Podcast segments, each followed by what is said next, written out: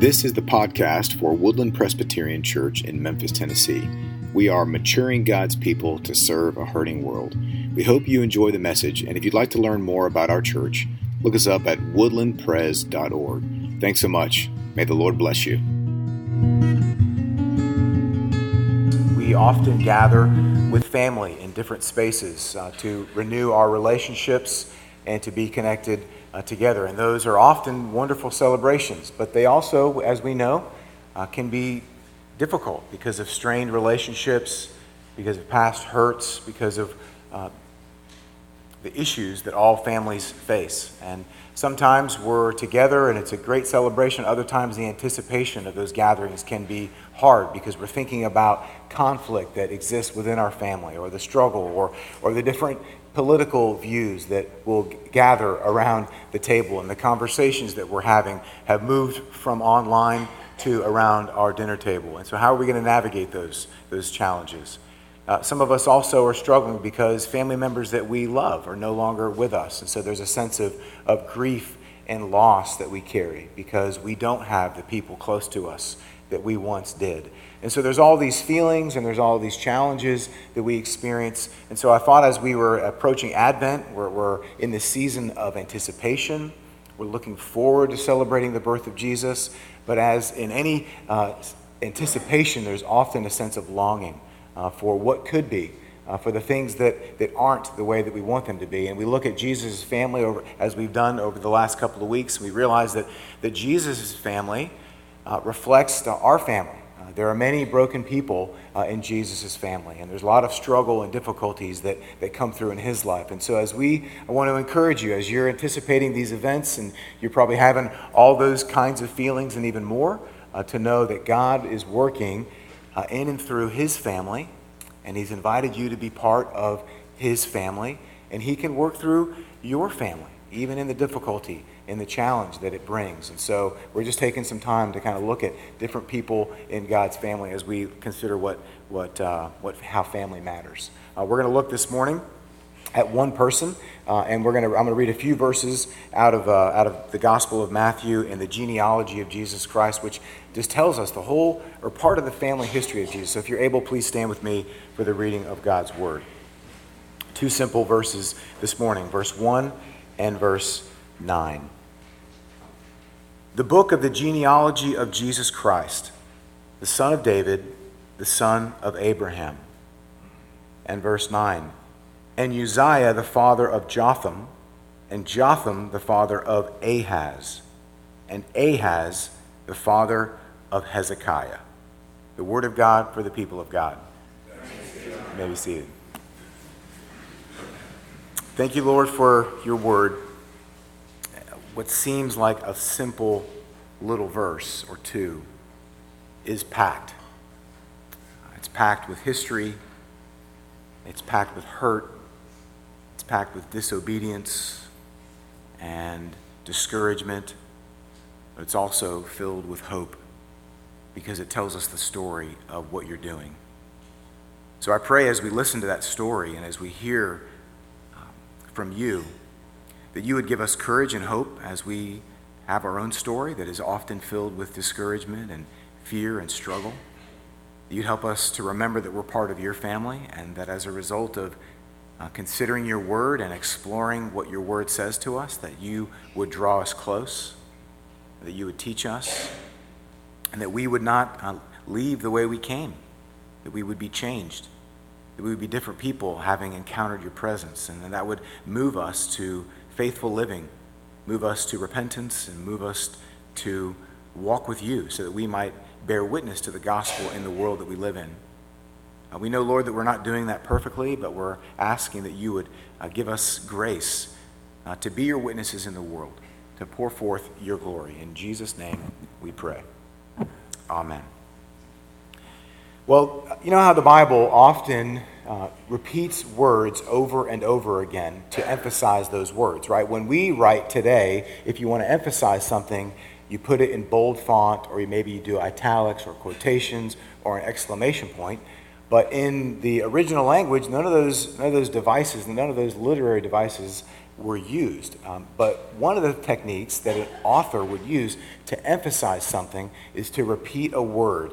And if you read through the genealogy of Jesus, the word that you're going to see 39 times, 39 times in the first, I think, 18 verses is Father.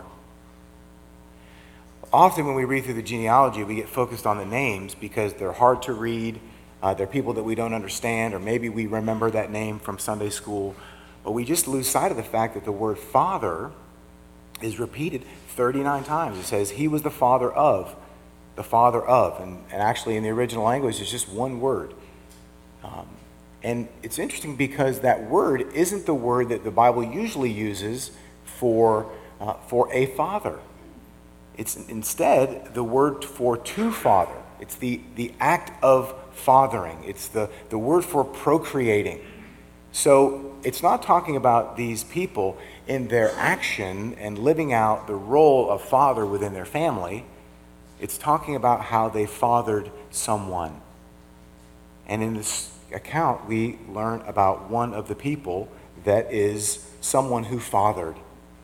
And that person is, this morning, Ahaz. Now, Ahaz is not a, a, a great father. Um, I want to just share with you a, uh, a, personal account of how I was not a great father one uh, Christmas season. Uh, this morning we read, we did the, uh, the, the uh, Advent candle this morning, and it was, without, it was not without conflict this morning at our home as we were preparing for that. And we recognize, you know, we try to ask lots of different people to do that and the, the nervousness that you feel as you get ready to stand up. So, but we made it through fairly well this morning as a family, still intact. There was some disagreement, there was some sense of hurry about getting here to do it. Um, but I remember one year for Christmas, this was back when we lived in, in St. Petersburg. And I've told this story before, but if you haven't heard it, it's, it's a good one uh, to see how your pastor is a humble, broken man. But we were living in this house that had a leak in the, in the, in the shower, a slow leak, and so it leaked through the bathroom wall into our bedroom, and the, the, it leaked into the dresser and all over the carpet, and so the carpet was all wet, and we had to get that fixed, and so we were, this was all around Christmas time. This was my first year being an ordained minister of word and sacrament. So I was thinking about what I'm going to say when I get up on Christmas Eve to do the welcome and the introduction. And it's the, you know, it's the Christmas Eve service, so it's the big one. You know, you're ready and you're nervous. You haven't done this before. How's it going to be? And so we're all trying to get ready. Only Arden and Levi were alive then. And this was like the first year that Arden was going to wear a big fancy uh, Christmas dress and patent leather black shoes with, uh, with was it, were they tights? Tights, not, not stockings, tights. I never can figure out which is which, but tights. And you know, when you're three, you don't wear tights too often, and so you're not excited about it, and you're not excited about wearing patent leather shoes. But nevertheless, as the story goes, the, the, we're trying to fix the carpet, so we have these big blower fans that are drying out the carpet, drying out the room. We're trying to get ready. You know, uh, Brandy's got all this hair on her head, and it's got to be dried at, to get ready. So she's drying her hair, and the blower, the short circuits the blower, so she's stressed about getting ready. She's got wet hair. I'm trying to, I got to get there on time. So she says, Take Arden with you. And I'm saying to Arden, Put those patent leather shoes on. She's like kicking them off, doesn't want to, doesn't want to wear the shoes. And we're just like going back and forth, and we're driving, and I'm wearing a suit, and I'm like, put those shoes on by the time we get to church. And I'm, I'm realizing, like, this is not a good way to go into the Christmas Eve service at 4 o'clock. But we're going there, and I'm late. You know, I'm walking up, I'm holding her, and she's crying, and I'm just like, you know, people like, Merry Christmas, Pastor Matt. And I'm just like, you know, the ultimate Grinch coming in. And then I got to get up and say, hey, praise the Lord, we're all here together, right? And it's a great reminder of sometimes the, the stress of the season and the pressure of having things outwardly right and presenting yourself as a person who knows what they're doing and is ready gets in the way of being a good father. She never wore the shoes? Brandy says she never wore the shoes. And you know what? Jesus was probably worshiped that year and he forgave me for being a bad father. All right, sorry, Arden. Um, but so we all struggle, those of us who are fathers, we struggle with being a father, and we look at the world around us and we realize that there's, there's a problem um, with fathers, and we get a real picture, a real live example of a really bad father in Ahaz. Ahaz was actually a sh- it was kind of a nickname. His his extended name was Ahaziah or Jehoaz, right? And what's omitted when you call him Ahaz is God's name. The three main accounts of Ahaz, if you want to read these later on today, are 2 Kings 16, 2 Chronicles 28, and Isaiah 7. They're in the sermon notes back there if you want to read these up. Treat Ahaz as one of the most evil rulers of the southern kingdom of the people of God. At this time, because of disobedience, the kingdom of God, the 12 tribes, had been broken up into the northern kingdom, which was called Israel, and the southern kingdom, which was called Judah. And Ahaz reigned over Judah when this enemy, a vicious, terrible enemy from the north, the Assyrians, were threatening the people of God. They're from the north, so they're obviously threatening the north. They're threatening also Judah, where Ahaz was the king. The kings of Israel and the kings of another enemy, Syria, had invaded Judah, where Ahaz was ruling, because they were wanting to make an alliance with the Assyrians. So you got Judah, Syria, Israel, Assyria. Syria and Israel have invaded Judah, and Assyria is threatening from the north. There's a lot of pressure on Ahaz as a leader. And in Isaiah 7, Isaiah makes a prophetic announcement. He announces the birth of Emmanuel, who is a sign of the dissolution of the countries of Israel and Syria. Those have gone away from God. These two kingdoms were eventually destroyed by this guy named Tiglath-Pileser. Tiglath-Pileser, his nickname was Tiggy. In this campaign that lasted uh, two years in 720, 734 and 732 BC. So you can imagine the, the political, military pressure that Ahaz is feeling.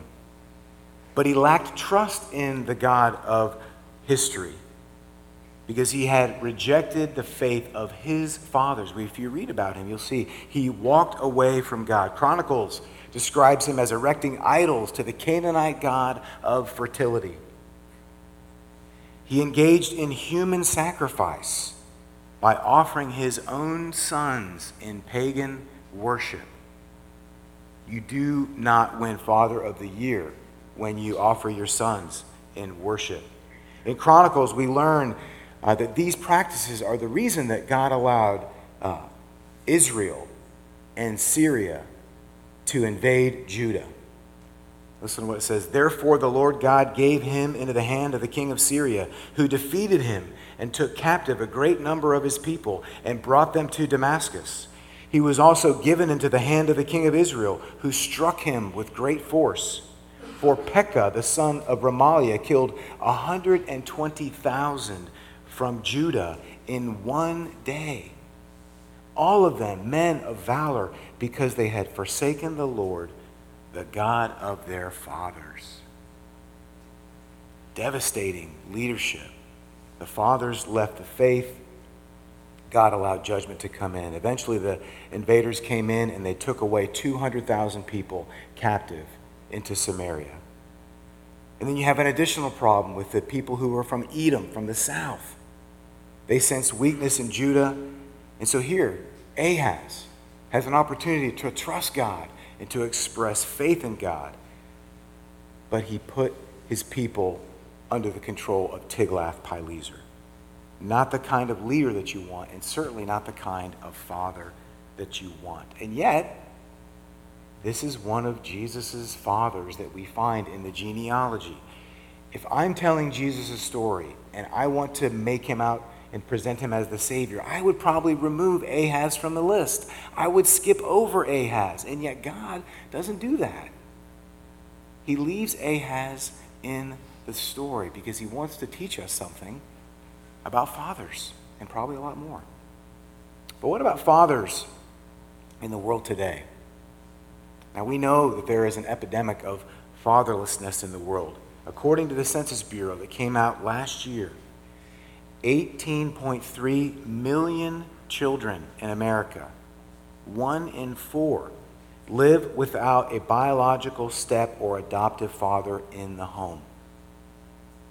One in four children live without one of those kinds of fathers in their home. That doesn't mean they don't have a relationship with their father, but it means they don't live with that father in the home. And research shows, and you know all these statistics, these ideas, that when a child is raised in a father absent home, they're affected in some of these ways four times greater risk of poverty, seven times more likely to become pregnant as a teen, more likely to go to prison, to abuse drugs and alcohol, to suffer obesity, to drop out of high school, to commit crime, and on and on the list goes. Without a dad in the home, the bad statistics go up and the good statistics go down. And the reasons for these situations are all varied and they're all difficult, but this is where we are as a country one in four. This has consequences for our nation, it has consequences for each of us. Boys without fathers often grow up to become fathers who don't parent.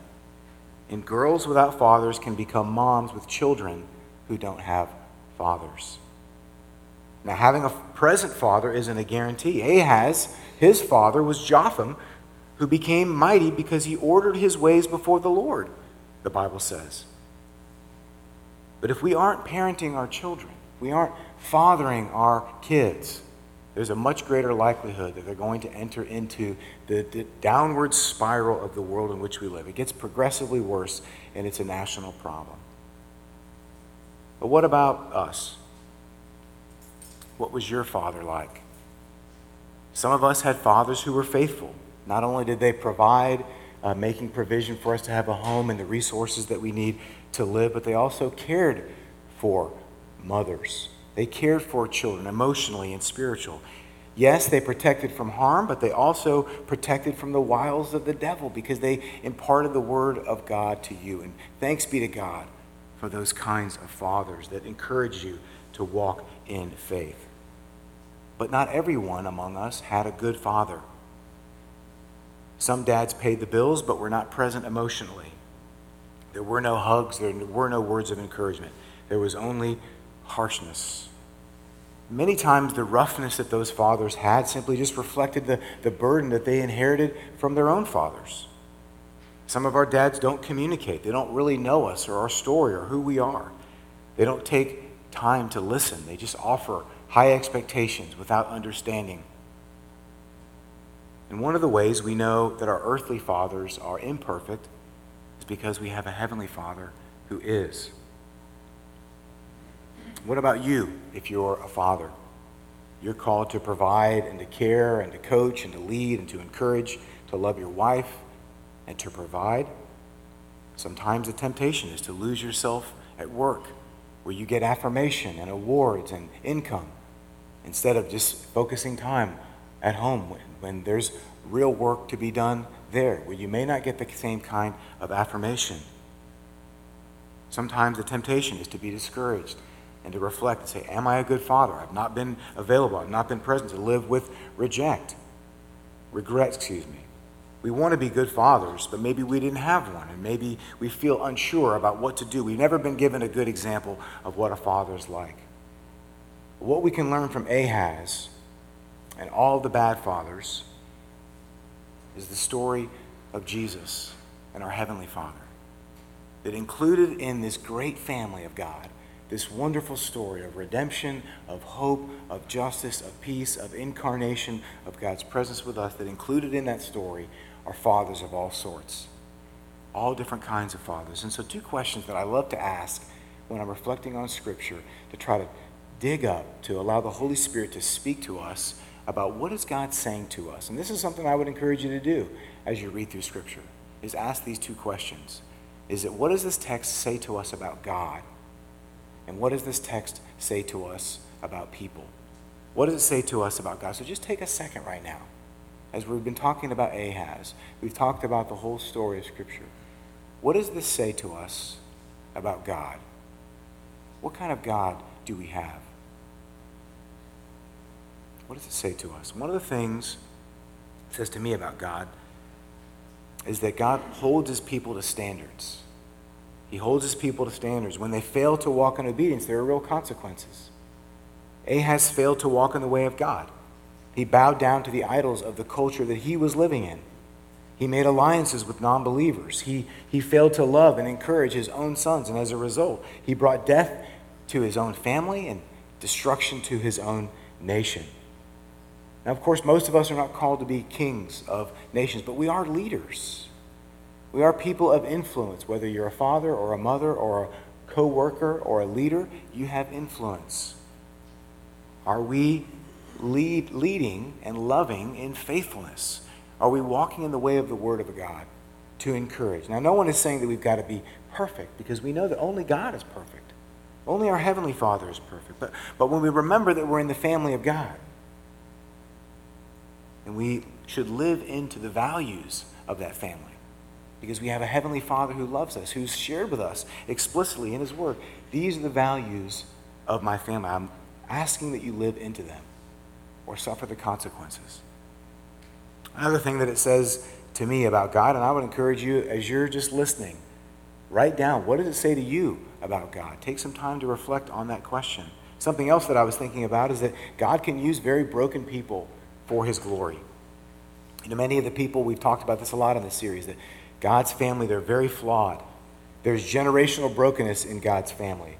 And so you might think, you know, God, what are you doing? Why do you have so many bad characters in your family? Why don't you have people uh, that are, are faithful, that are walking with you. This isn't a good plan, God, that you have. But when you think about this, it just shows us over and over again that there's only really one hero in the whole story of Scripture. That hero is Jesus. The hero is God. Even the, the most famous Bible characters, the good ones, right? Noah and Moses and Abraham and David, all of them, just like us, fall short of the glory of God. They're all messed up in a real significant way. And yet, God loves them. God chooses to initiate a covenant with them. He wants to be in relationship. He wants to be in partnership with them. He keeps inviting them into his presence in the same way that he does for me and you. He sees your brokenness. He sees your sin. He sees your wayward. He sees your apathy. And he continues to present himself as a God of grace and of mercy and of love, welcoming you into his family would that you receive that invitation and respond to it and enter into that family and then live according to the values of that family. And see, if we look at God, we realize that God loved us. And the proof of that is the incarnation. That, that God didn't just create the world and just set it up and say, well, you guys figure it out. I hope it works out for you. But He's constantly working in and throughout history and when he sees the plan from history has always been to send Jesus into the world, into the brokenness, into the mess of life, and enter in to walk with and to invite those members of his family to himself so that they would have hope in the midst of broken families.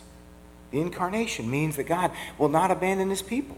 He'll never go back on his promises. He won't leave us. He won't forsake us. Better yet, he won't leave you. He won't forsake you. But are you responding to that love? Are you entering into his family? See, it looks like the world is getting ready to careen off a, off a cliff, to, to, to crash and burn. And yet God is still sovereign. We look back at Ahaz and we go, can you imagine that that's what's going on with the people of God in that moment? And if God can work redemptively in that situation, then most certainly he can work redemptively in this situation. See, we can't control history. We cannot uh, understand all that happens. But you know what we can know as a member of God's family is the presence of God. So we can have a relationship with that God. He's not off, distant, far away. He's near. The name Emmanuel means God with us. He's with you if you would but listen and hear and see and then respond. God's invited you to be part of his family, and he, he, he does this so that we can look at our own families in two ways with truth and grace. You notice in that song we sang, uh, in, there's truth and grace in, that, in the song. When we look at our own lives, when we look at our own families with truth, what that means is to be honest. To be honest about where our family is. If Ahaz was said, you know, look, God, I really want to be honest with you because I've been bowing down to all these idols. I've really not followed you. I see the truth of who you are. How should I respond to that? But he never did. But for us who have the Word of God, we can take the truth of God's Word and apply it to our lives and to say, where is the dysfunction in my family? What are the unhealthy practices? Where is the root of bitterness that I've allowed to take root in my own heart? Where is the lack of forgiveness that I've not been willing to extend to a person in my own family? That doesn't mean that you have to have the same kind of relationship with them that you did before because sometimes you need to set a boundary. And in an abusive relationship, you need to get away and find real help. But there's forgiveness that can happen at the right time as you work through the issues in your family.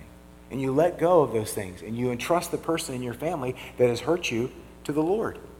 You say, God, I'm giving this person to you because I need healing in my own life. See, when we look at our relationships with truth, we realize, you know, we had a part in it. It doesn't mean that we're responsible for all of it, but we often have a part in most of the conflicts that we experience in life. And to be able to say, you know, here's my part. God, I'm looking at my relationships in my family in truth. Help me to see my part in the relationship. Help me to see what I've done or not done that has contributed to the conflict and the difficulty. Help me see the truth. But then we also look at our families with grace. We also extend forgiveness. We also recognize that every single one of us is on a journey. We're on a path. We're walking along. We're not perfect. And we're never going to be perfect. There's healing that has to happen, and there's forgiveness that takes place. And we need to receive forgiveness, and we need to be able to extend forgiveness. We need to say, you know, my family's not perfect, and that's okay, because honestly, no one else is, right? You can look at us up all here. We all got dressed up and did our candle reading, and don't we look nice? But we don't have a perfect family, because I'm in it. Right? Right? Yeah. Everybody's family is on a journey. And so we extend grace to one another. we acknowledge the truth of who we are, then we can say, yes, we got to forgive one another because that's how we hold things together. That's how we live. And that's what God's family is. Because see, here's the deal every one of us is profoundly broken and far from God. And yet, every one of us, through the person of Jesus Christ, is deeply loved and cared for. You matter to God. Your family matters to God. Your life and your story matters to God. In part, the reason you're here listening to this message is because you need to hear about the grace of God that's in Jesus Christ. Because the grace that's given to you is the grace that you can extend to the people in your life so that you don't hold what they've done to you against them. You just live in freedom and you live in joy in the midst of a difficult season, in the midst of a difficult time. See, in the proof is Jesus' presence in your life. Is that when you hear a song about Jesus, there's something that stirs in your heart and your soul. It's his presence with you. It's not you being a better person. It's Jesus entering into your life and coming to you and saying, I want to be in relationship with you just as you are. I love you. I laid my life down for you. I came to this broken world for you. So now enter into relationship with me. Come be a part of my family and let's journey together. That's the invitation that every person is given. It's not for perfect people, it's for broken people. You see, what it tells us is that God is not done. He's not done with you, He's not done with your father. He's not done with me as a father. He's still working. He's still on his throne. He's still accomplishing his purposes. And the more I align myself with him, the more I align myself with His people and with His Word, the more I'm going to sense His presence and be on that journey and recognize in truth where I need to, to grow and where I need to experience grace. See, all we have to do to see this grace is look at Ahaz's story once again. Yes, Ahaz was disobedient. Yes, he was an evil king. Yes, he was a terrible father. And yet, you know one of his sons? His name in verse 9? Hezekiah. Hezekiah was a righteous king. First, Susie, Second Kings says this Hezekiah trusted in the Lord, the God of Israel, so that there was none like him among all the kings of Judah after him, nor among those who were before him. For he held fast to the Lord. He did not depart from following him, but kept the commandments that the Lord commanded Moses. Hezekiah's name means Yahweh strengthens. He led sweeping reforms and ruled over Judah for almost 30 years. And while he faced the same great challenges from the Assyrians, God used Hezekiah for renewal and revival and glorious military victory over the enemies of God. In one generation, with one person who said, Yes, Lord, I'm going to trust in you. I'm going to follow you. I'm going to give my life. I'm going to be a father that is in line with your commands. He changed the trajectory of his family and of his nation. It takes one person, one father, one mother, one grandmother, one friend, one person saying, I'm going to follow Jesus in this family, in this workplace, in this community, to step up and to stand up and to say, I want to bring flourishing to this community.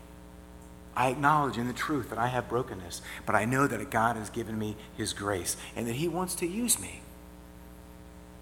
This reminds us that no matter what kind of father that we have, father that we had, no matter what kind of father that we are, it's our Heavenly Father that wants to move us toward faithfulness. No matter how you felt when you came in this room, if you were distracted, if you were apathetic, if you were discouraged, or if you were hopeful, if it was great for you to be back here for the first time in a year and a half, like it was for the Ivies, we're so glad to have you back this morning.